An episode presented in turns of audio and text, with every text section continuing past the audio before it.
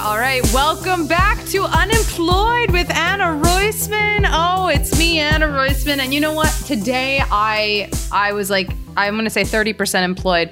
But some days that's just that's the life, you know, and we embrace it and we love it. And you know, this podcast is for everyone. It's for if you're a very successful person at a job, but you're sitting there listening to this at your job because you're miserable, uh, or you're unemployed, or you're newly unemployed. We welcome everybody.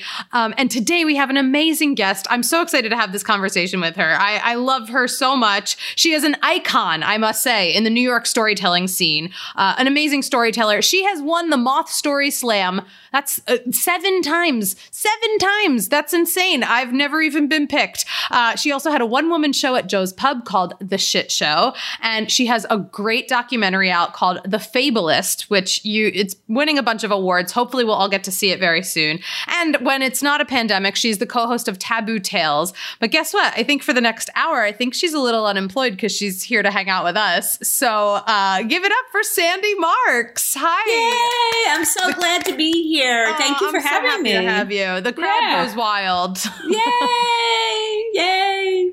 So, how are you? Where are you? She used to be my neighbor. You were in Greenpoint. I was in Greenpoint for two years, and now we have all left uh, New York City for the beach, and we've spent the last five months in Southampton, where we have a house, and we are basically raising dogs, cats, children. I have a grandchild here. I have uh, partners of all my children. Uh, my cat Tonya Harding. We're all here. We're all here. you have a cat, Tonya Harding. Yeah, Tonya Harding. She's my Oh. cat. Yeah, she has Tonya's personality, so uh, she runs the house. So yeah, so it's been it's been five months of like a lot of Mop and Glo and uh, what do you want for dinner and going to CVS and uh, it's uh, been exciting. I got to It- say, it's not easy, but we're a getting through very it. good mom. That is, you know, when the Yeah. pandemic started, my parents, they, you know, they live in an apartment and they were like, "Hey, we're hearing about all these kids coming home and you know leaving their their city life. Uh, yeah, no, our door is locked. Do not bring COVID here. We are." well, I hear it. I understand it, but it's actually because I'm a new grandma. It's been amazing. So Mm-hmm. I had I would be lying if I said it's difficult. It's not. It's actually great, and I like it. You know, I, the bar is really low for having an organized household. You know, it's a mess, but I don't care. You know, it brings back all the memories of what it's like to have kids. I love it. So, um, so it's actually been a lot of fun, and it also makes me feel like I have a job because I haven't worked in so fucking long that this is like it's like it feels like oh I have something to do. I have to go buy milk, you know, because when it's just Keith and I, my husband, you know, we're just kind of we spent a year just watching everything on television that on every like. Uh, new Netflix, Hulu. Right. We went through Like the entire. yeah, feel went like through the entire had thing. Ran out. We're all done. Yeah. So I'm not going to exercise for God's sake. So that's not happening. The one time I did exercise, I went outside in Greenpoint after my one time on a Peloton and I got into a car accident and I decided that it was a bad omen. I shouldn't exercise. oh my god! Yeah, I was run over by an Uber cab. That Yeah. was after your first time exercising on a Peloton. Yes. The first time I got Oh. on a Peloton and I was feeling like I'm all jacked up and now I need to buy leggings. And I went outside. I was like, whoop doop doop. That was when you and broke then- your leg. I remember yeah, this. I, I got my foot was crushed by a taxi cab. Yeah, it flew, I went flying in the air. Yeah, and I decided that's a sign I'm not supposed to exercise anymore. So that's it. I haven't exercised since. You know what? God bless. Uh, I, I'm you know, it's it's a silver lining. I think a lot of people are looking for that excuse to not exercise. You got it handed to you. You know, Not going to exercise. It's overrated. it's overrated. The only exercise I need is using a shopping cart at Stop and Shop. That's it. Got it. Got it. That's I love all- it. Well, that's your life sounds amazing right now. Ellen and I are Yeah. moving in. I think we should go to the. I, I want to come to the Yeah. Hamptons. You Um, can come anytime. I'm actually going to be there soon. I Oh, have a wedding in Southampton. We're staying at yeah Oh. in Southampton in a couple weeks. I'll text you about it afterwards. You text me. You'll come visit me. Come visit me. Yeah, yeah, we're going for two nights, I think. And my parents are like, "You're not invited Friday night," and so we're like, "So what do what do we do? We just go out to dinner on our own?" They're like, "I guess figure find plans." I'm like, Yeah, well, there's lots of places to go. We will discuss. Oh, I Or you can come here. I'll feed you. it's a scene. It's a scene. Sometimes It's a scene. Yeah, we don't I mean, take part in the scene because I'm too cheap to go to restaurants because the restaurants out here are so expensive. So we just cook every night, Some and I get angry the at same those as the ones in the city, though. Like they have the, you know, Yeah. their there's Hamptons version, Yeah. but it's like fancier. right. And I'm like, it's not But they're fancy not- in the city. They're not fancy out here either. And I'm not really into seeing waitresses at forty dollar a plate, you know, like for a piece of chicken wearing white tennis shoes. I'm sorry, dress up. I'm not interested. it's not for me. I don't like it. So no, no, no it's all right. We stay home. But it was also a me. pandemic. I still feel weird going to a restaurant. Like, Yeah, yeah. you know, so yeah, it's totally Yeah. fine. Yeah, we're Um, still in it. All right, so you're so you're you're working now for the family. You have been Yes. very busy. It sounds Yes, like. it's like. Did you ever watch Big Love on HBO? yeah, Like sis, I'm like the head of the sister wives. I'm basically just. I'm not kneading the bread, but I'm basically making sure the French toast is being served. she's yeah. running the household. And I'm changing my pinafore every day. Yeah, it's great. I'm running, keeping the household going. Yeah, it's fine. I love it. I love it so much. But you were always, Yeah. you, I, you know, I've known you for years, and you're just always so fun, and you have the best stories. And Oh, I'm very thanks. excited that you're on here to talk to us about because I didn't Yeah. know your life before you were in comedy. Yeah. Like, I, Yeah.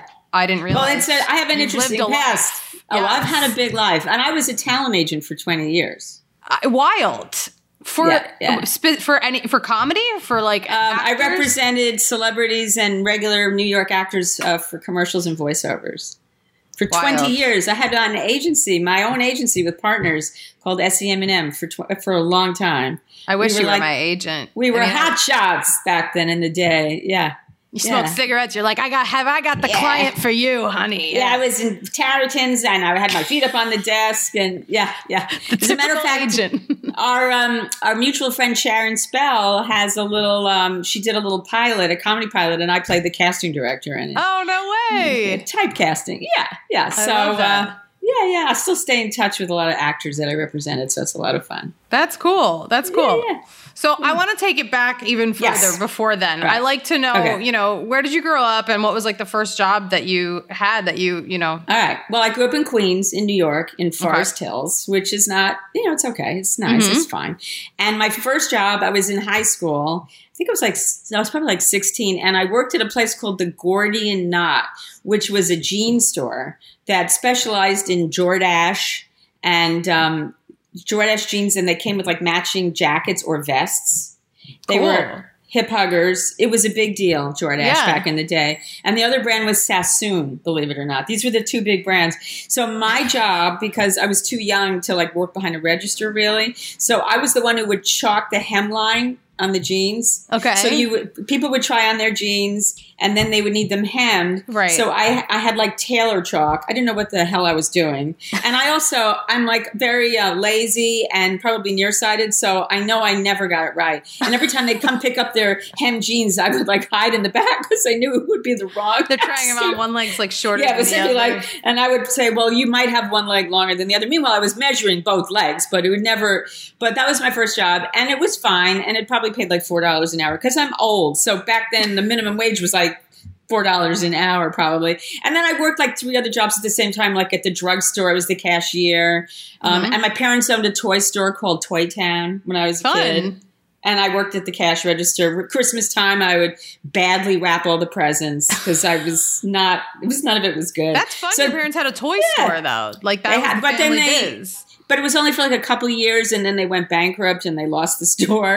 And I Oh, came no. home from my from one day from high school. I was like went to work, and it was like on this main boulevard in Forest Hills, and there was one of those like Marshall's padlock on the door with a notice saying, you know, like you're basically it should have said your parents fucked up and the store is closed. Oh no. That's what it should have said. But I was so embarrassed. I was 17 years old, and all my friends walked by the store. Oh. It's horrifying. So anyway, so it was a short-lived career with GI Joe and and all the silly putty shit that was going on. But it was it was okay. Did you ever So learn tho- to wrap was- present pop- properly? Uh, now I'm really good at it. If you ever need anything done, I know how to like do the whole thing. Yeah, I Cool. can fold in my seams, and I I good don't know It. how. I've never given my boyfriend a present wrapped in his life, and he does a perfect job when he gives me something, and I'm just Oh, like, does he really? "Here's a to give him like a shopping bag? Yeah, right. And I put a ribbon now, and I think if I take a scissor with the ribbon and I just like Oh, make it into it? like curls, here, here's your present. Wow. yeah, it was never really good. That's so those were those were basically my first high school jobs. And then when I went to school, I didn't really work in school because I went away to school in Florida, and I. For some crazy reason, I know it was a mistake. I was on a full scholarship. I, I think they just needed like one or two Jews down in Tampa, Florida, which is where I went to school. So I was like the I love token Florida's Jew. like, we need a couple Jews. Now Florida's like get them out. well, this was in Tampa. This was Tampa. Okay, Tampa's different, so but still. not very Jewish town, and they were just starting a big theater department, and I wanted to be an actress, so they gave me a full scholarship, and my housing cost Amazing. practically nothing, so I didn't really have to work because I thought I was going to have to pay for school, so I'd saved all my working at the jean store money. Um, it was so not Jewish there. I swear, one of the students, I'm not making this up, he one day asked if he could see my horns. My horns, because I'm a Jew. He said, "Can I see your horns?" I was like, "Excuse What? me." He, his mother told him that Jewish people had horns. no. So anyway, I didn't stay there. I Wow. transferred. I went to NYU. I, I didn't stay there, and then I went to the drama department at NYU, which oh, you did? exceedingly better. Yes, I did. Wow. I didn't My know you were an. NYU. No, you were an NYU alum. Wow. And, um, well, I never graduated. I didn't graduate. Yeah, You didn't graduate? I ran out of money. And I wasn't like I couldn't waitress or anything because I'm clumsy and lazy. It's not a combination for waitressing. Like No, you can't, you can't do it. I would have been like whining and moaning and dropping. So I would have been paying for dry cleaning, and so so I took this other route, which which I started to tell you a little earlier, is trade shows. Now I don't know if you know what that is. But in the olden days, to advertise products before the internet, we had trade shows. Right. And it was usually like C minus women who weren't pretty enough to model and they weren't talented enough to get hired like in a Broadway show. And they worked for, there was an agency that I worked for and it was like they were my pimp basically. And they would send me on jobs that paid pretty well to basically um, like the shoe show and there's like a toy show and a car show and a boat Mhm. show and the job of me or all the other women they hired was to stand there in front of a boat and or like a present it? and present it okay? But i wasn't really like tall or pretty enough to present boats. So i had the smaller shows like the toy show where i would go to the like the toy district downtown in the flatiron district and i have to demonstrate one toy for like nine hours in a row. It was for 10 days in a row Did you like know the other? Were you guys like were talking to the other girls and stuff? like, did- yeah, I mean, like, there was a of people? core. Yeah. Yeah, there was a core, but like some of the jobs were a little unsavory. Like the toy show was fine. I was also a shoe model because I wear a size five and a half shoe. So I have really hideous feet. So I couldn't model my toes, but no. I could model my feet in shoes. So I would go to the shoe show, which back then there was no Javits Center. It was way before the Javits Center. It was at the New York Coliseum, okay, which was where like that shopping center is on 59th Street in Columbus Circle. oh so- yeah. So all the shoe buyers from all over the country would come in for this one week for the shoe show, like Bloomingdale's and Macy's. And I always got hired by like the cheapest shoe company. Like Steve Madden would be fancy compared to these shoes. So they were made out of like pleather or plastic. And they were like, you know, FMPs, those high heeled fuck me pumps, they're called. You know what I'm talking about.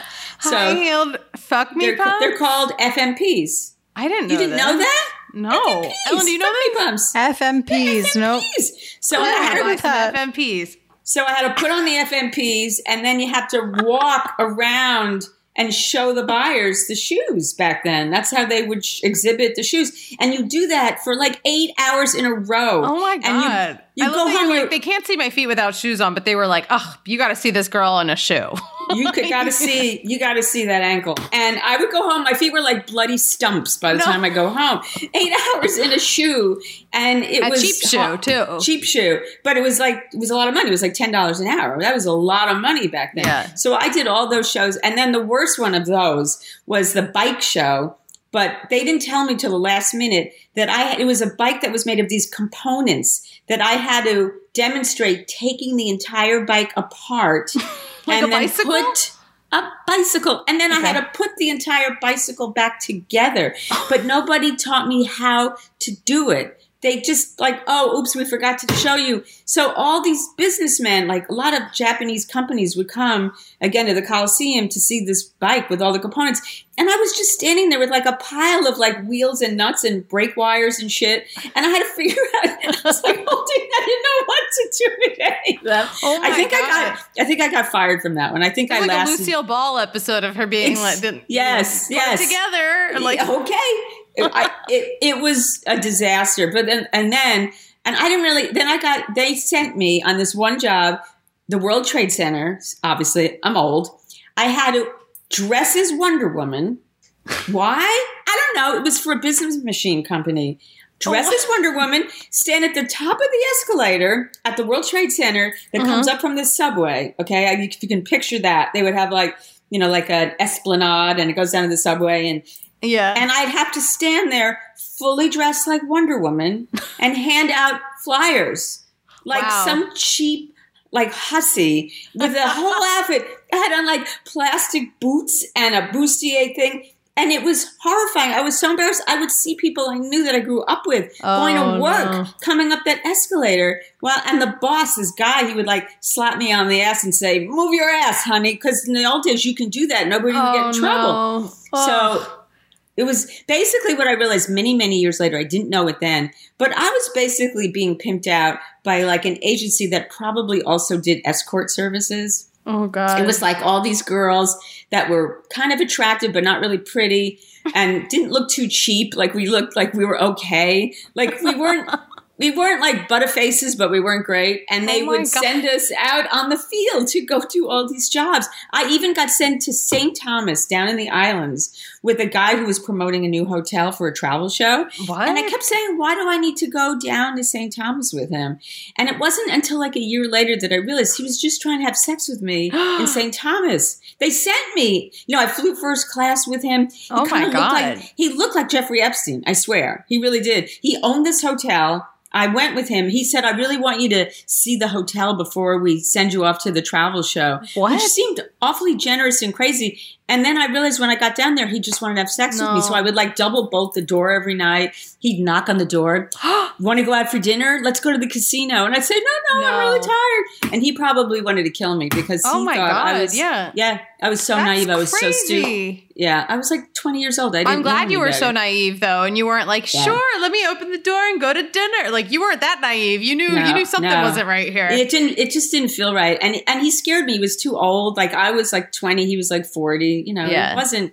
Anyway, so I I I'm went through all that. Yeah, it was not that. So that was my first like high paying in my world gig was. Being It's funny you say that like though when you that. s- describe all of these jobs, like that's kind of like on the level of all the jobs that the comedians do when they're like new at UCB and UCB's like, we got a gig for you. You're gonna be a you know a spokesman for like whatever this is. You're gonna stand outside and hold a f- sign and be silly. You're an improviser. You're funny. Oh, that sounds cheesy. They're cheesy jobs, yeah. Or like the girls Uh. who we had someone on the podcast who did, who flyered in Times Square, you know, or like where they Oh. hold the fly, like the Chicago girls. You've seen them in Times Square where they're like in the full costume. Have you seen these girls? Like they wear the full outfits, like they're in Chicago the musical.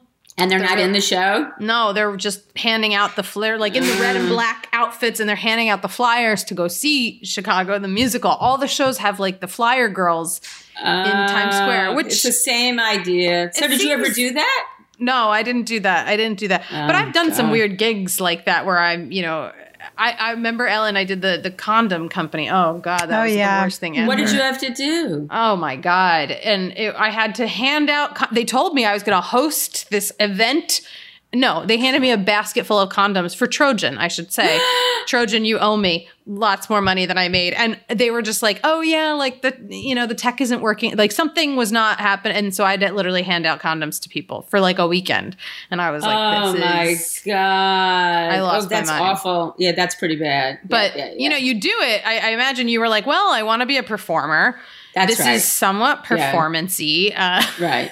And you would start out like whenever you knew what the new gig was, like the shoe job or the or the bike job or whatever, and you were like a bright shiny penny that first day. You know, so Yeah. you go there with high hopes. Maybe this will be the last time I have to do it. Maybe I'll meet somebody interesting there that can help me do something better. Maybe I get to keep because they always let me keep Mm-hmm. those discovered. outfits. Yeah, Yeah. so I was getting free clothes. You know, That's cool. so I thought, oh, you know, this is not, this is better. To me, it was better than waiting tables because I knew I wasn't going to be good at that. And plus, I didn't really want to work nights because I was still living at home. And it's really hard to imagine like living in Queens and having to commute to the city for a job, working in a restaurant and coming home at two o'clock in the morning. It didn't seem Mhm. like that was going to happen. So, but then by the third day of this like, two week stint doing the toy show, you're ready to throw yourself off the, you know, the Flatiron building because you Yeah. cannot believe you have to do this. Ugh. I did this one game. It was called SWAT, SWAT the mosquito, and my job for two whole weeks was standing with this plastic toy and swatting this buzzing noise. And the object of the game was to get the buzz to stop making noise. Wow. And they don't let you like you can't stop you because the boss would come around and say you're not swatting. You've got to get back to the swatting. oh no. I also I forgot I also used to have to spray people with perfume in department stores. Did you ever do that? No, this was part Oh, of the, the my agency God. sent you to do this job? Oh my God! You never had to do that. Oh, okay. So a lot of people used to do this in the olden days. You haven't you been in a department store where Yeah, no, no, yeah. Yeah. Well, we there was an agency for that, and they would send you to like Saks Fifth Avenue, and they would pay pretty well. And you had you weren't allowed to stand still with the perfume. I don't know if you've noticed that. Everybody has to sachet and move. You have to like you have to move around. You can't just stand there with your bottle. And they would see you standing and they'd say, keep moving, keep moving. So you're like moseying around. And the only time it was fun was once I got to do Poison. Did you know that perfume, Poison? Yeah. I think Yeah. it's Christian Dior or something, or Oscar de la Renta. It's like an old being- famous one. Yeah, and I was like, I'm a comedian. I'm gonna have, I'm gonna make a meal out of this. So I would walk around and I would find like a dude, and I'd say, "How about some poison for your mom?" Or you know, like I would find like a woman and say. Doesn't your sister need some poison? And nobody found this amusing, even in the least bit. I thought it was I like- hilarious. nobody, people were so mean. Don't be mean to people who spray. Per- people are so mean to perfume sprayers. People used to tell me to drop dead, go hang myself. No. I said it's just perfume. People would be so mean. They would just say, "Get out of my face," you know. Oh god. I always try to be nice, bad. especially to like people on the street who are like, "Do you have a minute? Do you like animals? Do you have a minute?" And I'm like, "Yes, I love animals. I don't have a minute, but That's right. That's thank right. you for your work." Yeah. Yeah. I mean, it's really, it's like, it's soul crushing work. Ugh. Standing around at the lobby in Bloomingdale's, Spray. you know, holding a spray. And now I'm allergic to all perfumes. So that I did that. I did that all back then. I think now I would just be like lying prone and like crying in a maybe corner. that's why. Maybe my body just is completely saying, yeah, I'm too repelled. much of it. Too much perfume. Yeah. Oh, God. So that was my my hostessing career in uh, doing the trade shows. So that was How long did you do this for? too long. I did it way too long because the pay was so good. But it was seasonal because like Okay. February was toy show. I think March was might have been car, April might have been boat. Like every month had a different show, you Mm-hmm. know. And then there was the shoe show and then some of them were twice a year. So you could make a meal out of it. You could Mhm. get like 6 7 months work out of doing these shows and it was always really well paying. Even that job where the guy wanted to have sex with me in the Virgin Islands or St. Thomas or where we were. I mean, I I didn't have to have sex with him, but I still got a lot of money for that job and a suntan. So it was, you know, it all it worked out. It, worked- it paid off. Yeah. it paid off. And I did that all through. I did it like two years after college. And then I decided I need to be more creative. So I ended that part of my career. And I still wasn't getting work as an actress. Okay. Because I wasn't really that talented. But I just was pretending I was what really did you want to do? Like, were you wanting Well, to I was a or musical. or- I no, I was a musical person. Like I auditioned for Okay. shows like Chorus Line and those kind of shows. So I, I mean, I almost got a Chorus Line. I didn't, but I almost got that show. So that's what my hope, my dream was, was to because I knew this wasn't like a face for movies. It was more like. You know, so What? yada yada yada yada. So I was more. I I don't know where, who was judging beauty. I think you're so hot, and I'm like, Oh, of course you'd so be in a sweet. chorus line. Why wouldn't you be? You know? Yeah, I mean, I was animated. So then my next career was singing telegrams. Did you ever do that? No, but I love it. I love this so much. Oh much. God! So I did one, okay, I'll tell you That's- afterwards my, my bit where I, I was hired to do some kind of Oh. telegram, but it wasn't singing. But Mm. like birthdays, you did. Like, okay. So this was a hard job, and people don't realize this. They think, "Oh, this is frivolous fun," but it's not.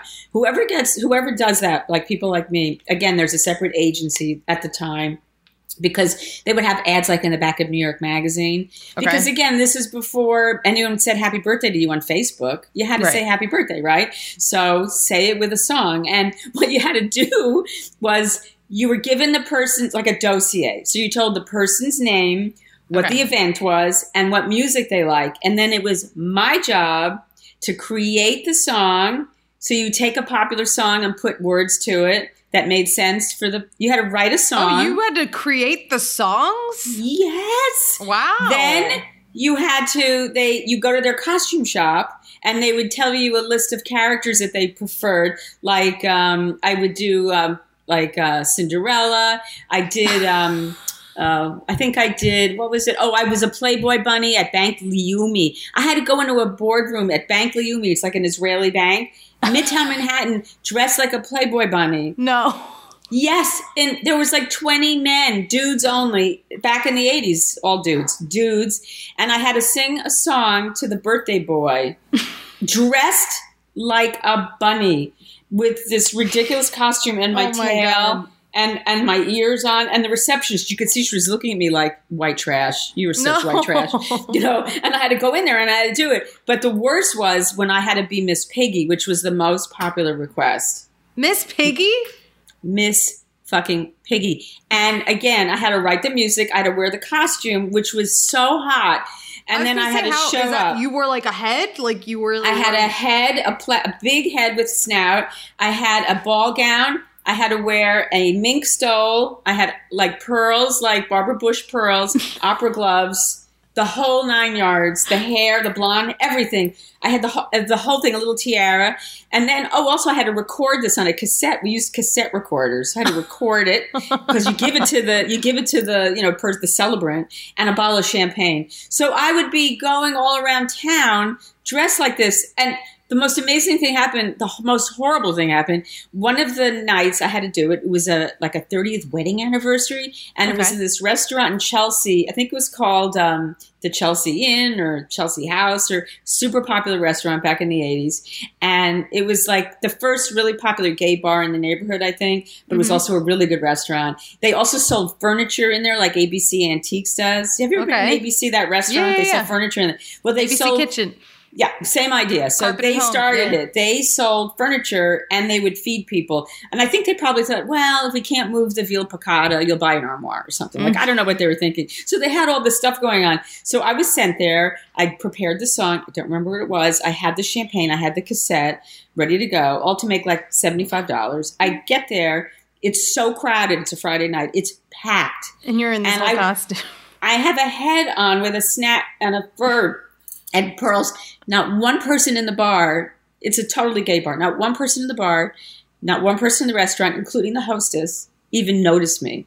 I was completely ignored. I'm like, a pig is standing in front of you, a famous pig, and you're not even like giving me props. nothing. There's nothing.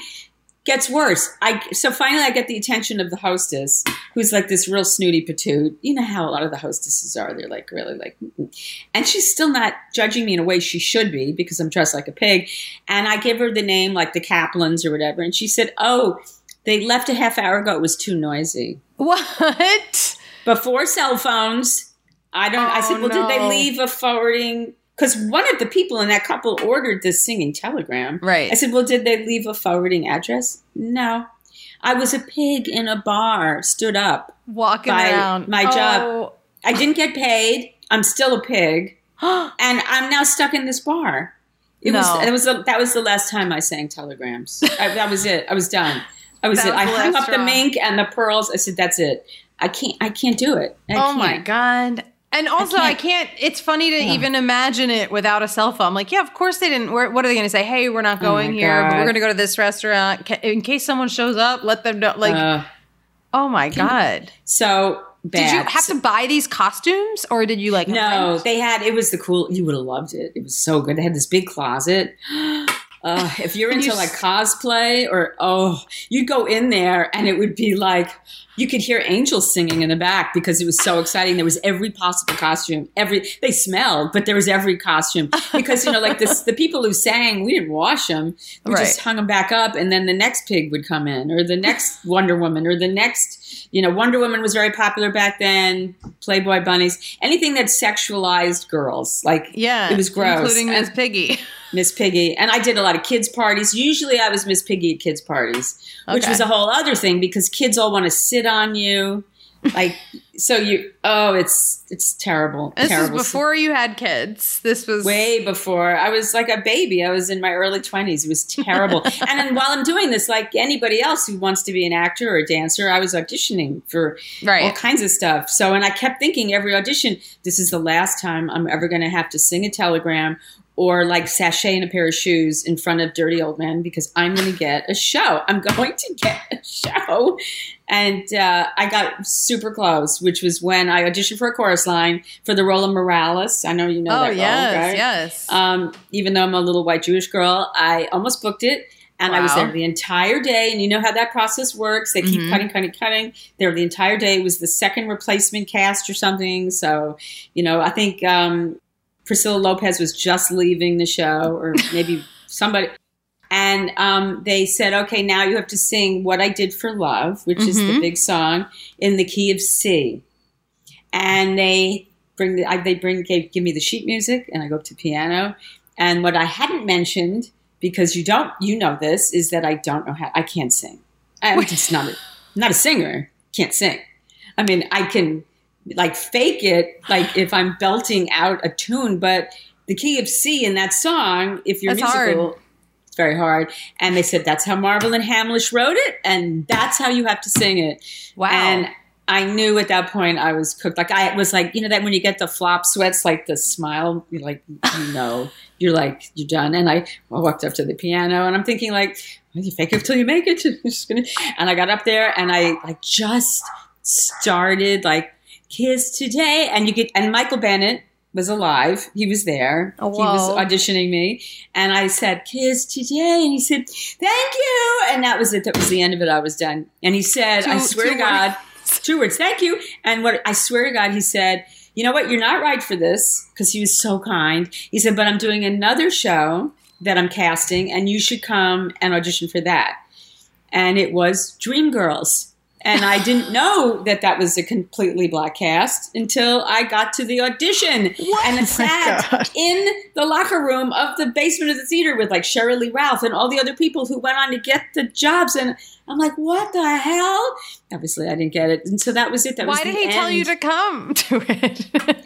He was, it's like, you know what it's like? It's like you go out with a guy once and you know you don't like them right. and you say, call me. It was the equivalent of a, yeah, we should me, have we'll- lunch. We should hang out. let's try to do this again. It was Yeah. the equivalent of let's try to do this again. It was no, it was he should have just said it was lovely meeting you. Go take voice lessons. Oh you know. my god! And that That's was it. That was my last acting audition. That was it. for I- that was- anything. for anything. I then I decided I need to get a job job. So that was Wow. the end of my acting career. And then that's when I went and got my first job, real job. I commend you for because a lot of people stick where they think, oh well, uh, maybe he'll direct another musical and I'll sh- I'll be first in line for that audition. Like you were just like, no, I was it. always pretty. I- I think I was very self actualized, even as I knew I was kind of mediocre. Like you have to know your value. Like I know I'm a people person and I'm a good salesperson, okay. and like I'm not. I'm smart, Mhm. but I'm not that. I wasn't.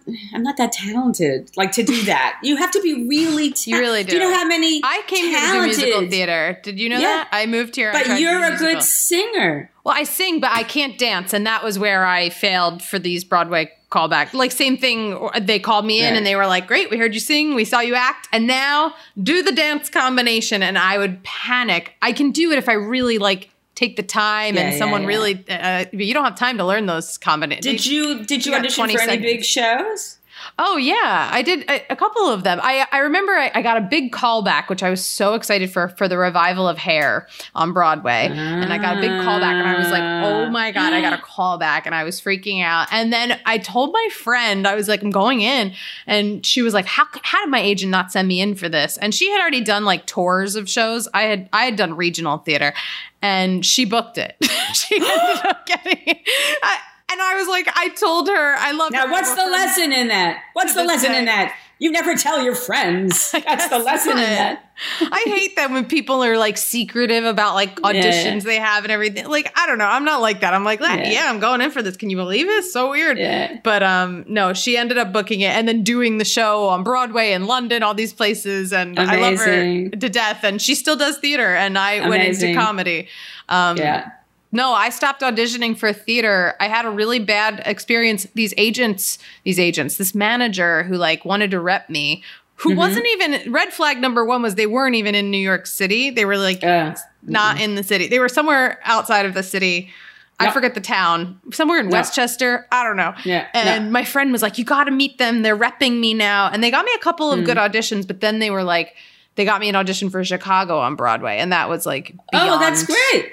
It, it- well, it was embarrassing because it was a Uh. dance call, and Uh, these beautiful dancers were on Broadway. yeah, that's a dance show. You know, and they were they all were like older too, and they had been in a billion shows, and they were, you know, Yeah. I, I was like completely. They didn't even have to like sing to be in Chicago. You know what I mean? They do, but not. right.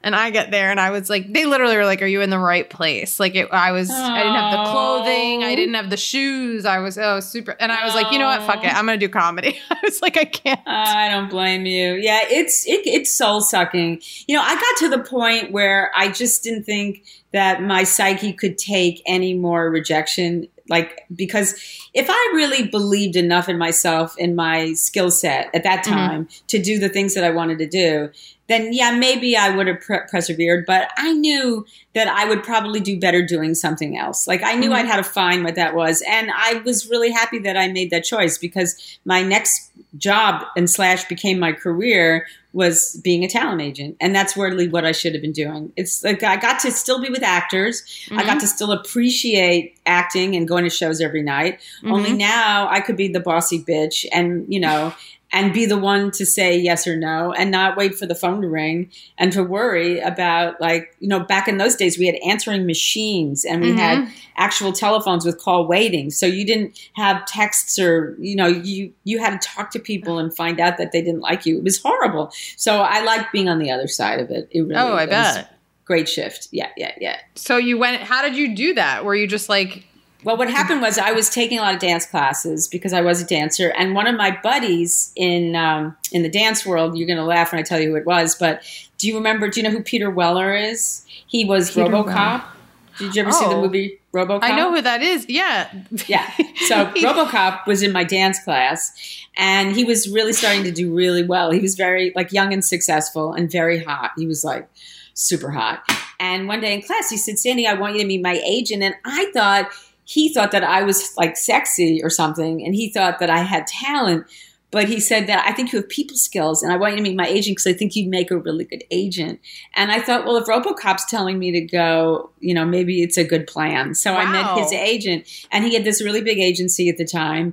Um, J. Michael Bloom, was like a really big agency, and I went and I met a lot of people there, and I got hired. And there was the job wasn't easy, believe You me. You got hired it- just to be an agent.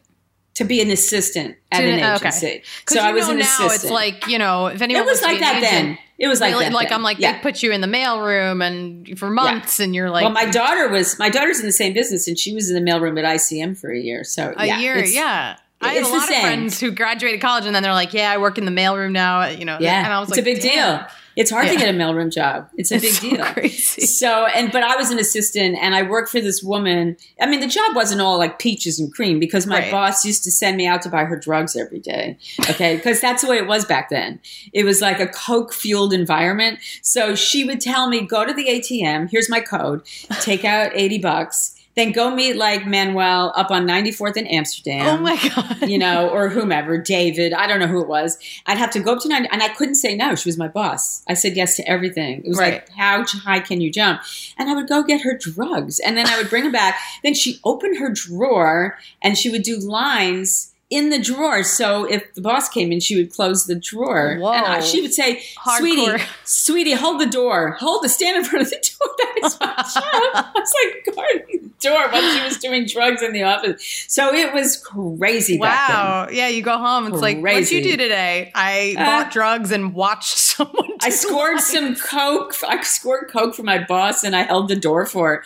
Yeah, and then I would go into the men's room because it was closer to my office and cry because someone would be yelling at me, like an actor or my boss, because it was hard. But yeah. I did it. I persevered. I stayed as an assistant for a really long time until I finally got promoted. And then I left that agency with three other work associates, and we opened up our own agency, and we took every client out of that agency. A thousand actors in the middle of the Oh night. Oh my god. Yeah, it was like a big story. We just we set ourselves up. We went and got a space. We hired had a staff. We had computers. We did the whole thing. And you did this all behind the scenes while you were working for this other agency. yes. And then like in the 19th hour it was new year's eve. That's the, the the last day i worked at this agency on new year's eve. We all left our office keys in our desk drawers. And um, we didn't tell anyone on the staff because then you could get sued for like stealing employees. So the four of us just left like in the middle of the night practically. And we opened up the next day two blocks away in our own office. We made start it was like did you ever see jerry maguire? Yeah.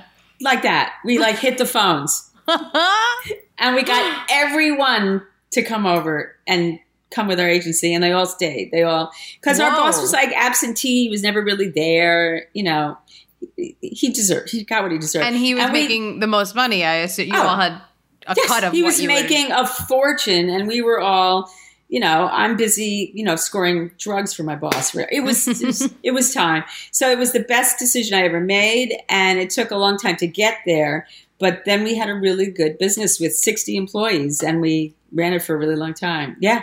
Oh my god. yeah it was really good. I mean everything gets hard after a while and you want to kill yourself doing any job believe me. You know no matter how good your job is there's always Mhm. going to come the day when you're like i can't do this one more day but for the time i did it i really loved it it was great That's amazing. yeah so that Did was you- like my main career I was going to say, so you did commercials, you said, and voiceovers? I did commercials and voiceovers. We represented people like James Earl Jones on Verizon and Jason Alexander for potato chips and Susan St. James, all these really cool people. They were all our clients. Uh, Nathan Lane, Faith Prince, all our clients. Yeah. Big names. Yeah, yeah, yeah. A lot. Of, It The was New like York a big elite. agency. It was all the New York elite. It was a really good agency. I was very proud to be a partner at this agency. It was really cool, and um, yeah, I did that for a really long time. It was really fun, and uh, I'm, I mean, I'm glad I don't do it anymore because it's hard. But Yeah. I mean, but you know, the crazy things that would happen there, like you can't even imagine. But it was, it was great. It was fun. Like Wesley Snipes. We repped him before he became famous, and he used to work for uh, New York Telephone. And when Uh-huh. before he became Verizon, he was a repairman. He would be a phone repairman, and he would come to our office because he went to massage therapy school, Uh-huh. and he would give us back rubs in our offices. Wesley Snipes was Wesley rubbing our Snipes. That's amazing. And then he would send- star. And then when it became a big star, he would send us all these women that he would meet in restaurants. Like every hostess at every restaurant would show up in our office. Wesley Snipes sent me. Oh, that's anyway. nice. He referred people. always, always, and they were always beautiful women, always. That's but funny. yeah, I'm so curious though, fun. as an agent, how did you how do you want to get clients? Because I feel like I, I interview a lot of actors and stuff and people who are in all different stages of their rep life. Like Uh, well, first, I mean, back in those days, we really did read resumes. We really Okay. did want to see what people had done. Um, and we used to like to see them coming out of reputable schools, um, you know, like Yale Drama, whatever. We loved that. Mm-hmm. Carnegie Mellon, NYU. And then we would go to showcases every single night. So Every we night. really did go every night to see some. And I covered comedy, which is kind of funny now that I think about it. So I would go like three nights a week to all the comedy clubs. Back then it was Catch, Improv, um, and maybe one or two others, but there weren't a lot of good ones. And Yeah. I would go and we would, like, I would, like, Maxwell House Coffee once was doing a whole campaign. They wanted to stand up. And I'll never forget, um, I think it was at the Improv, they set up a lineup for me, like, to go see. mhm. And Adam Sandler was in that lineup whoa. and I made a note. I'll never forget this. I made a note on my like legal notepad. Not funny. That was the note. He did not get the audition, but so I would get to go out. I got, and I really, you know, because I used to date comedians, I'd go see comedy. I always loved it so much. I was Yeah. always way too nervous to do it myself, but I loved going and hanging out at the bar at the. I'm shocked you were nervous to do it. I guess you Yeah, were turned off by the acting and the trade show, you know, and you were just Yeah, like I was you know, just really- I had more didn't, like- power on the other side. I think so, and I didn't really have like find my voice yet. Like I was much better at judging and evaluating other people than figuring out like how I could find my voice. Like I used to judge beauty pageants. I used to judge Miss New York, Miss New Jersey, Miss Whoa. Teen New York, and I love that because I like like judging people. It's terrible. It's not a good thing, but I liked it because maybe it felt like it took the pressure off of anyone who was judging me, or it was like payback for all those years where I felt ignored. I don't know what it mm-hmm. was. I mean, I I could work it out in therapy, but I loved it. I loved like, and I loved the girls. They were so adorable. I loved all of it. I liked mothering them and telling them to take out the colored contacts and just be themselves. You be you. I would be like, you know, I would just giving You're them all like life lessons. Yes. Yeah. I was- oh, I didn't tell you this.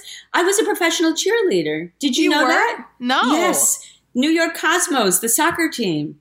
You were a soccer cheerleader? in Giant Stadium, which Holy is now shit. Meadowlands or whatever. Well, you said you were a dancer, but yes, Pele hired me. I was hired by Pele. oh my god. Yes, I had pom poms and I had a jacket with my name on it. Yeah, I still have the jacket. I wear it for Halloween sometimes. That's so fun. So pathetic. Yeah, my father would come to every game to watch. Aw, yeah, that's it was nice. Like sixty thousand fans in the stands, and then the cheerleaders, and we had to rehearse in the like in New Jersey twice a week. Fifteen dollars a game. What? That's what they pay cheerleaders. Holy shit! In front of $15. sixty thousand people, and you're Fifteen dollars a game, you know, with the thing. And, Wow. Yeah. So anyway, but that's all. I love that. under the bridge. Yeah, yeah. I had a lot of jobs. You've I've had a lot of jobs. Wait, you told me another job when you when we were chatting before you came on the pod that uh, you were someone's butt double. What? Oh yes. Oh my gosh. And I was I like, was- I have to know about. That. Okay, so this is okay. This is definitely the penultimate story. So when I was still acting and still doing my thing, I um, used MTV just started. Okay? Okay. I mean MTV wasn't a thing before. You know, I was in the dark ages, so MTV became a thing, and there was like only four or five performers starting, and it was the original VJs. You know, it was that really cute Jewish guy, Mark Goodman, and there was a couple of cute girls. That was it. That was MTV. And I got a call from like a friend's friend saying, there's an emergency casting thing. We desperately need um, somebody, a dancer, for a Pat Benatar video. I didn't know, I barely knew who Pat Benatar was, really. She had Okay. just become something. And I said, oh my God, this is so exciting. They said, you have to show up at the director's apartment tomorrow morning. This is super important. You get there tomorrow morning. They have to shoot this next week. I was like, okay, director's apartment. Okay, fine. I said, well, what's the thing? I said, like, what's the, they said, okay, this is super important. Pat Benatar needs an ass double. And I said, an ass double, I'm all in. I am going to be Pat Benatar's ass double. I'm not sure I know who she is. I don't know if I have the qualifications, but this sounds like the dreamiest job ever. Like, Oh how hard could it be to be an ass double? So the next day, I get the address. It's in the East Village. Now, East Village in 1982 or 83 or 81 or whatever, it was early 80s, was not like East Village now. I mean, Mhm. East Village back then, it's like this week in Afghanistan. Okay. No. Can you imagine? It was like at six o'clock, all the metal gates come down. There's tent Yeah. city. People are living in the streets. You can't walk without like a fork as a weapon or something. Mm. Like it's really, really bad. Mhm. But I don't care. I'm blinded by the light. I'm going to be Pat Benatar's ass double. So I go. It's a walk up. It's like a fourth floor walk up, and it had like all those Chinese menus. Like, uh, like, do you ever go to those buildings with like the buzzers, and you can't find the apartment because it's just menus? Yeah. It was like one of those buildings. You're like peeling away the menus. To, I walk up. As I'm walking up those stairs, I'm thinking, this is so stupid. I'm going to get killed. This is probably not even a real audition. This is probably Oh, like that scene in Fame where Irene Cara has to take down her bra strap or something. like, I don't know what's going to happen. So I go and I open up, the guy opens up his door. He's the director of this video. And MTV back then had no budget. So when they shot videos, they were shooting them for like $200 or something. Mhm. I don't know. He opens up the dirtiest little apartment with a tripod and a camera. And I'm like, oh, I'm going to be killed. This is going to be a snuff film or something. And Oh, he's no. so young. The director's like 18 or 19 years old. He looks like he's probably an NYU film student or something. But then he's like all business. And I could see, oh no, he seems to be taking this seriously. And he starts playing me the song, which is Hit Me With Your Best Shot yes. which is Pat Benatar. It's for that video. And he goes, okay, this is the song. He says, but before I have you do what I need you to do, I need to measure your ass. So I said, you're going to measure my ass. He says, I'm going to measure your ass. And I'm thinking, okay, just go to a different, like go to a, your faraway place, go to your happy place. Like, you know, like when you go to the gynecologist and when she says this is going to be really cold or something, Yeah. Yeah. and you go to that other place, Yeah. okay? it was that moment where I was like, okay. And he takes out a tape measure, and I'm like, okay, just don't think about it. And he measures my ass, and he says, perfect. It's the right size. And I'm like, okay, thank God I got the right size ass. I don't know if it's a good thing, but it's the right size ass. He says, okay, now he says, I'm going to play the song.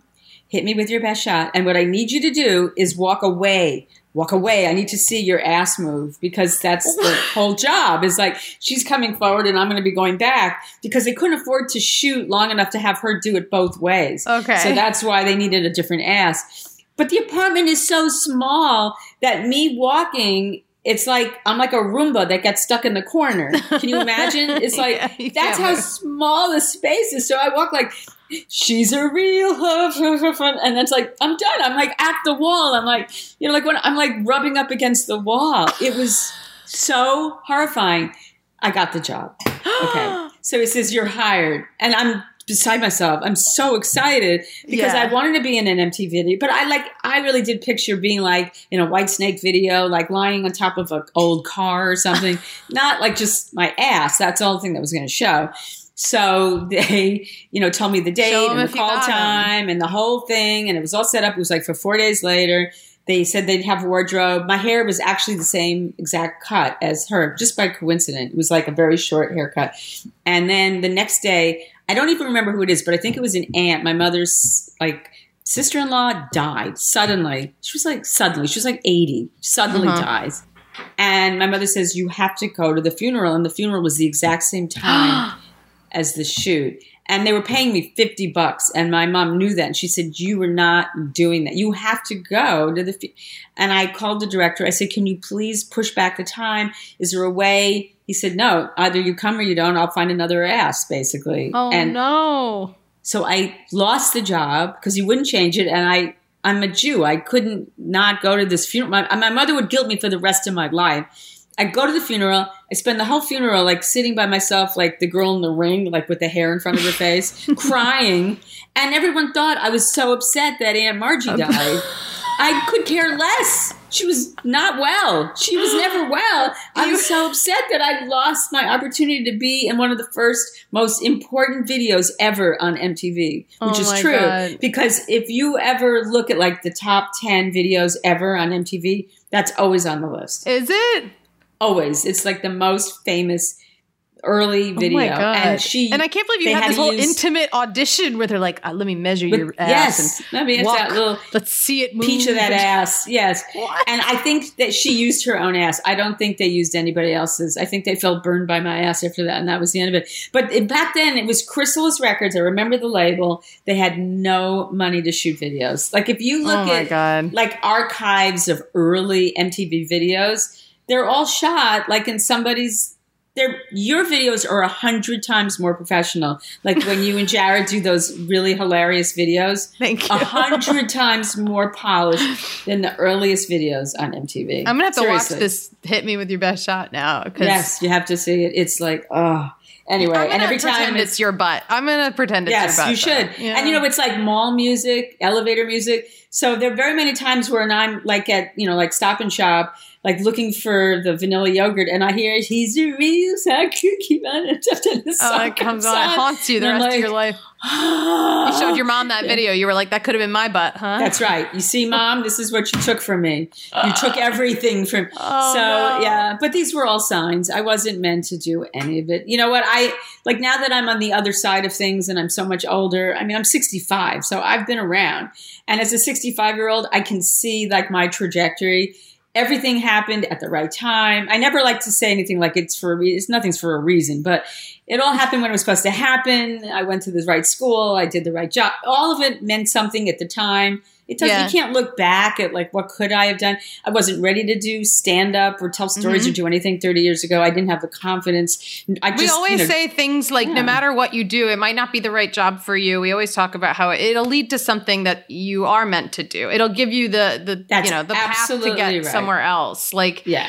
You know that's why it's like you, yeah you do the random job you don't know who you're going to meet you don't That's know who's going to go places Yeah. who's going to want to hire you for something else like you were saying you know oh i met the right person and they introduced me But the most important thing is you have to be open to the possibility that things are not going to look the way you thought they were and when like the next thing happens. You have mm-hmm. to be mm-hmm. open to that. You have to be ready to receive whatever it is out there even though it doesn't look like something you thought, you know, because that like you never know like for instance getting the film that that's about me it's a movie about me was solely because one of my really good friends in the storytelling business this girl who i adore dawn fraser she's a master storyteller mm-hmm. she said would you do me a favor i have a bunch of students at the yard she was teaching a class at the yard a couple years ago and she said i'd love for you to come in and just tell a story so they could see like a polished story mm-hmm. for someone who's already been doing it and i didn't hesitate, right? I always live in the world of yes. I said, absolutely, yes. And one of the students was the director, who's already been a director. He's directed other things, but he wanted to take a storytelling class to get a better feel for it. Mm-hmm. And he came up to me after the class. He said, I'd love to stay in touch. I know this sounds crazy, but I want to I'm thinking about I would love to do a film about you and I said you don't know me he said I know but I want to know you and we started corresponding and within weeks he had sketched out what he wanted to do and two years later it was in Cannes I mean it's crazy like That's he so did cool. this thing and he made it happen and if I hadn't said yes to Dawn to just do and I work for free all the time for all these people like on those kind of things because it's good for me to practice, to learn something about myself, to meet new people, to perform. Yeah. You know, you know how it is now during the pandemic. We're all inside a lot. So opportunities might come up and you might do things you might not have done two years ago mm-hmm. just for keeping your chops up, just to, you know, meet people or whatever. And that's why I, I always tell people just live in the world of yes. Just, you know, if you're hesitating, but you can't really come up with a good reason not to do something, just yeah. do it. Do the thing, you know, it works out. Everything it's, always works out. It's so good. It's so inspiring. Yeah, I love that. I had one more yeah. question for you because I wanted yeah. to know when did you when did you make that move where you were like, I don't want to be an agent anymore. I actually I feel I feel comfortable becoming a performer because you're so good. I I only knew you. Uh, well, you know, there was another career in the middle. What happened was I got sick um, my last year as an agent, I, I, was raising my three kids, living in the suburbs. I was also going through a divorce at the time. So there was a lot going on. Yeah. A lot of stress. And I got sick and I got lupus. And, mm. you know, it's an autoimmune thing and it's manageable. I manage it, but mm-hmm. I got really sick and I knew I could no longer work full time and grind it and then go out every night. There was just no way I was going to do it. Yeah. And I decided, like, I took stock and I thought, you know what? this is a good time to take a very graceful exit, like Seinfeld leaving the right season, because mm-hmm. it, I felt like I've done it enough. I've done it 20 years. I feel like I've gotten everything out of it. Um, and I'd rather be home with my three young kids. They were all really young at the time. Mm-hmm. And I was pretty sick. So I thought this is great. And I did that. And I was lucky enough to be able to do that. So I took off the time. And then I got bored after a couple of years because I wasn't used to not doing, because I've been working since I'm a kid. Mm-hmm. And I became what's called the bag lady of Scarsdale, which is the suburb I was raising my family in in Scarsdale. and what I did was what's now super popular at like Real Real. I was selling like slightly used Chanel bags and Hermes Birkin bags. I would basically, I was like the Jewish Robin Hood of Scarsdale. I would take a bag from a very rich woman who wanted to uh-huh. sell it. Right. I would take it and then I would sell it to an upper middle class woman who couldn't afford it normally. Oh my so I kept God. moving. So all the women in the neighborhood were carrying each other's bags you that I the was real, reselling. Real I was the real, real, real. I was the original real, real. I was doing that years ago and I did really well doing it and it got too big because there were women in my house like day and night. Like people were yelling at me in the street, Hey bag lady, have any Balenciaga? I mean, it was too much. I was oh only oh doing gosh. it for fun. I wasn't trying to do it like as a career. Right. You didn't want to so, start a business. And I already knew then that I was ready to be creative again and start writing. Mm-hmm. So that's when I decided, okay, I really want to write and perform. And I took a workshop with, do you know Sara Barron? She's a brilliant comedian. Yeah. She lives in London. She lives in London now. She's she had brilliant. a book out, right? Yes. she has read. like two or three books. Yeah. at least two books. She's brilliant. So I took a Gotham, I think it was a Gotham, a comedy writing class with her. She's brilliant. Mm-hmm. And somehow I then got to David Crabb, who is like, you know, my son. Love I him. love David.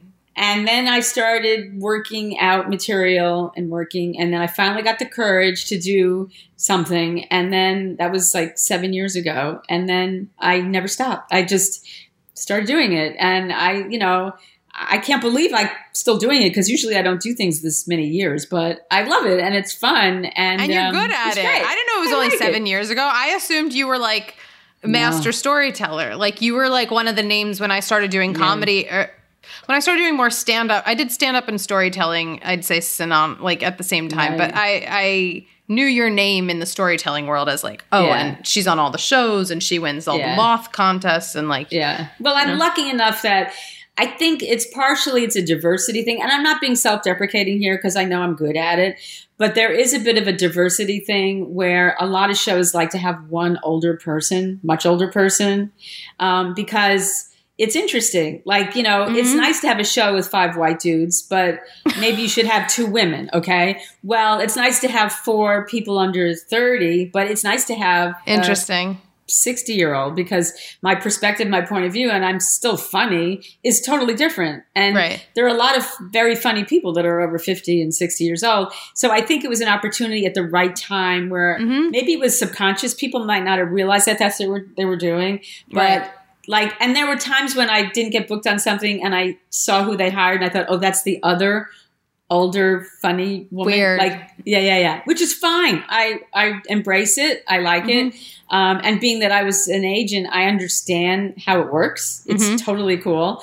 Um, and i think i've just i'm very easy to work with because i always showed up on time. I always did the work never complained you know and that's comes with age. A lot of young people maybe aren't always as professional or they make a demand or you know and i know this from running my own show as you know like sometimes Oh, yeah. there's that person where you're like i'm never going to hire this person again Yeah. like, why did i hire that person you know they show up a half hour late the material's not you could tell they didn't really give it any thought Mhm. you know and you think last time i hired that person so i'm easy you know and and i think when you're joyful about something and you love it people like that and they want Yeah. to be around that energy um, but i think i'm actually starting my eighth year this fall it'll be almost eight years but yeah it's not that long Oh, so great. Well, I hope you do your show again what- now that, you know, Yeah, Hopefully- we'll get back to it. You have to do my show. you would love. that- You would be so good on my show. Oh my I would God. love to It's- do it. We do. uh, It's um. It's like um. No apologies. People tell true stories that are really awful. Like Mm. the time somebody shoplifted, told a major lie, cheated, stole things Mhm. that like you don't necessarily want to share. It's kind of like Risk, the podcast Risk. Yeah, I did Um, risk only this before. is this makes risk look like you know Mr. Rogers, like the things that people would do. Like somebody faked uh, on our show. One, we had one person who told a story about faking her own death. I like really amazing stories. Whoa. So, so you have to do it. You'll have to come up with something. Yeah. Oh my god! I did. You know, I, I'm like, what would I tell? And I'm trying to think. One summer at camp, I went to camp and told. I lied and told everyone I learned sign language, and because of the because of the TLC video, "Unpretty" in the music video, they sign it, and I was like, yeah, I like learned it, and I would. So I would like people would be like, Anna, what's the word for this? And I'd make it up the whole summer long. I was like Hilaria Baldwin back then. I was literally Oh pretending my I knew god! it. Did- that's a that's a really good story. You're going to tell that story on our show. You're going to tell that story on my show. oh Like, my I don't god! think we ever came out with it that we didn't. Oh, I was terrible at camp. Oh I my have- god! Well, uh, did you hear that story this year? It was all over the internet about that woman during some big, uh, like um, I don't know if the president or or the governor, somebody was giving a speech, and they had someone doing sign language, and she made the whole thing up. Oh, no. It happened this year. She was going like this, like, and people were that were like, "What the hell is she doing?" Oh, it's all man. over. If you YouTube woman who doesn't know sign language, you're gonna It'll die. You're gonna Oh laugh. God. You're gonna like. She's like doing. I don't know what she's doing, but she's not doing it at all. Oh, I'll It's- have to watch it. I remember the woman they had for doing the WAP sign language outside of Cardi B's Yes, concert. that was And I was like, to have to sign that is just amazing. Like wet ass pussy over and over and over again. I love that. Oh my god! Wouldn't you love to have been that sign language person who had to do that? Yeah. I mean, I, wonder what they did for pussy. I know. Did they just like I don't know what they I don't know. Cat. Yeah, cat. anyway, well, you're gonna do that. On, you're gonna do that on my show. I would love to. Well, thank you so much for joining us. You're amazing. you have for had having you've me. had so many funny jobs. Um, I can't I can't even pick my favorite. I don't know. Well, I'm, watching sorry I talked so much. You're gonna. I, I'm sorry Oh, you're gonna no. have to edit all this shit out because I won't. We won't edit. No. rambling like crazy. No, we loved it. We Uh, loved it. okay. Where can my listeners, where can everybody find you and, you know, and see your stuff? Well, I'm all over YouTube, Sandy Marks. Um, Okay. I have my own channel, but I don't update it because, as I told you earlier, I'm very lazy. Okay. But it's on there, and um, I'm uh, Sandy Marks at Sandy Marks three on Instagram. Uh, but I don't do like Insta stories because, as I've said, my aforementioned laziness prevents me from learning how to do that. Um, and I'm on Facebook, Sandy Marks, and I update, you know, what shows I'm going to be on or whatever I'm doing, and I try to promote when I'm not, you know, lying prone at shop and stop, um, looking for the fresh yogurts. Um, and yeah, and that's it. So I'm around and I can be found pretty much. I have a website, but I haven't updated it since the pandemic. So no point in looking at that. There are no, no new dates on there. There's hardly any live activity. I don't have any So- dates on my on my No dates, website. yeah, No, I yeah. gave up on doing that a while ago. Yeah, I just like, meh, let it go. I think I still pay the yearly fees to the web thing, but eh, it's not going to happen. It's all right. It's good to have, you know, people Yeah. people can look you up. yes, they want me, they can find me. Awesome. I'm, I'm available to anyone who wants to find me. we love it. We love her. Great. I love Thank you, and thank you. Oh, thank you. I love you too. Oh, what a great episode. I could listen to Sandy tell stories all day. She literally has She has a million, the most. And and mm-hmm. they're fun. And, and they're all like, great. she, they're all like random and different. And like, I love how I'm like, you told me you were a butt model or something. And she was like, oh, hold on for a second. I'm like, that was gold. That butt story was Yeah. gold. Um, Ellen, it reminded me, have I ever told you about when I was also almost a, a naked body double?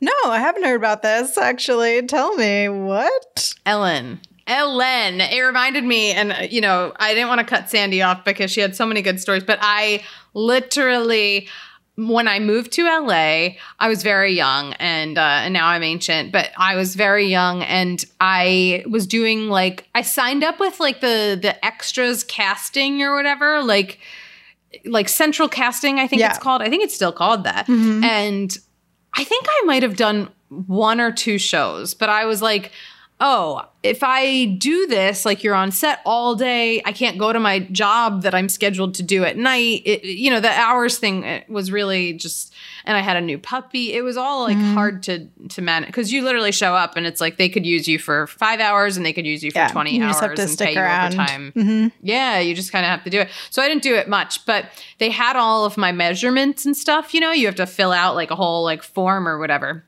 And I randomly got like a, a notification or a message or I don't know, email. I don't even remember how they contact you saying you have the exact measurements for uh this it wasn't even a stand-in it was a body double uh, for an actress for a film that we're looking for. Do you mind like like sending in more photos so the director can see if you have the right look for it blah blah blah. Um and it was from mila kunis. Oh, and apparently we are the same size That's amazing. apparently. Uh, it was amazing. But here's so they tell me this for a body double and i think oh my god like for a movie like that means i'll be on for like whatever scenes they need her body but not i didn't put it together that it was her naked body. Like for sex scenes i didn't i was too young to think like what did Do you know what I mean? Maybe she's taking like- a bath or she's in the shower or something. Uh, you know, I didn't even think about. I was like, well, I was like, yes, I am in. Oh my god, body double. And also, I so flattering them- because she's like really awesome. yeah, yeah. And I was, I was like, well, of course I'd want to do this job. And then they sent me like, like I think I, they sent me the scenes that it was for, like you know, and they were like, is this something you're still interested in? And they were all like sex scenes. Do you know what movie it was? I do know what movie it is, but wait, hold on, I have to. Hold, what movie was it? Hold Is on, I it the one up, with I- I- um where where it's like her and like uh, her her friend are like just hooking up? And like not trying to fall in Yes, love or something. Friends with Benefits? Is that the name of it? I think it's something like that. Yeah. I'm aging myself. Friends with benefits, something like that. There's like a million Yes, movies that have the same plot, but yeah. a rom com, yeah, like where it's like we're not gonna fall in love, we're just gonna have Definitely sex. But no, I would There's no never. way. You're such an attractive person. Why would I ever want to? not be going to with be the end of this movie. No. Right, we're just friends who fuck. Um, Yeah. yeah. So I, I don't even remember how the movie ends. So they send me the scenes, and I remember thinking like, and also how much pay it was like per day, you know. and I remember thinking like, like you know, I oh, I I am very comfortable with my body. I don't mind. You know, obviously, you know, I show my ass on Instagram all the time, but I I I was like, who? But like. I've always said I'll I'll do nudity. Like I am cool enough, I, you know, with it. I, I don't mind. But this was nudity just for the crew, you know? Like no one would I'm not acting. No one's going to know it's my naked body except for me and, you know, that's it. I'm not telling my parents. Like I was like no fucking way.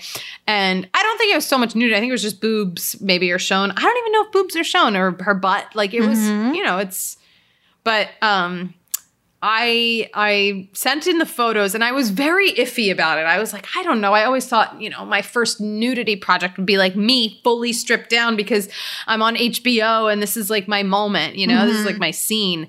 Uh And your not face like would camera. Right. This is they're, they're going to be like, "Can you lift your neck a little higher so we just see the chest and, you know, uh, below uh you know, me trying to sneak in my face like, "Hey bitch, it's me. It's, it's not Mila." so yeah, um anyway, I sent in the photos, but I remember feeling like weird about it and they told me it was like between me and someone else and the director went with someone else. Like they wrote and I was like, "That's probably for the best." Like I remember So being like, the money would have been nice. So close. I know. I was almost a naked body double. That's, That's call it. amazing. It was like I had So, this I whole. mean- I was like walking around town, like, "Ugh, wow, I I have. I have the body they want, but like Yeah. not the face or the acting chops. like they don't even know I'm an actor. Maybe people like see you from behind and they're like, "Is that Mila?" Yeah. Wow. I'm like, oh, um, sorry, no, It's it's just her butt. oh, that's really cool. Thanks. Well, it didn't happen, but you know what? Sandy's didn't happen either, but it is a memory that we have forever. So you know, Yeah. I got it. love it. Um, all right. Well, guys, it was a great episode. I hope you enjoyed it. We are cooking our way. We, Ellen, we are creeping our way, cooking, Creeping. creeping our way up to 100 episodes.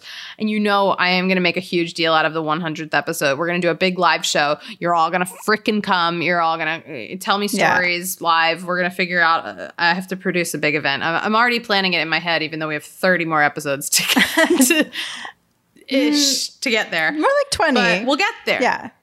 Okay, we'll get there. It, it's motivation to get those 20 in. You know what I mean? Like, I really want to get to 100. Mm-hmm. Yeah. I want to be 100 years old. Um, but in the meantime, go listen to the rest of the episode. Someone on Twitter said they listened to 20 episodes on a road trip the other day and they l- said, thanks for the laughs. And I Oh, that's honestly, I love you. If you listen to this episode, uh, thank you so much. That's very sweet of you. And if you guys have any stories that you want to write in about, if you want to tell them live and be a caller, or if you want to uh, have us, you know, read your story and discuss it on the air, like, Seriously, the unemployed team at gmail.com. Very, very easy. Or DM us on any social media platform, Twitter, on Instagram. Uh, we had so much fun doing that episode where we talked about uh, other people's job stories than our own. So I love it and uh, I want to do more of it. And uh, that's it. Find us. You want to watch this episode? You want to see how cute we are? Yo, go to the Patreon. Throw us a couple bucks. It's very sweet. You spend money on coffee. You know, why not entertainment? Why not the support the arts? Why not? Come on. Why not?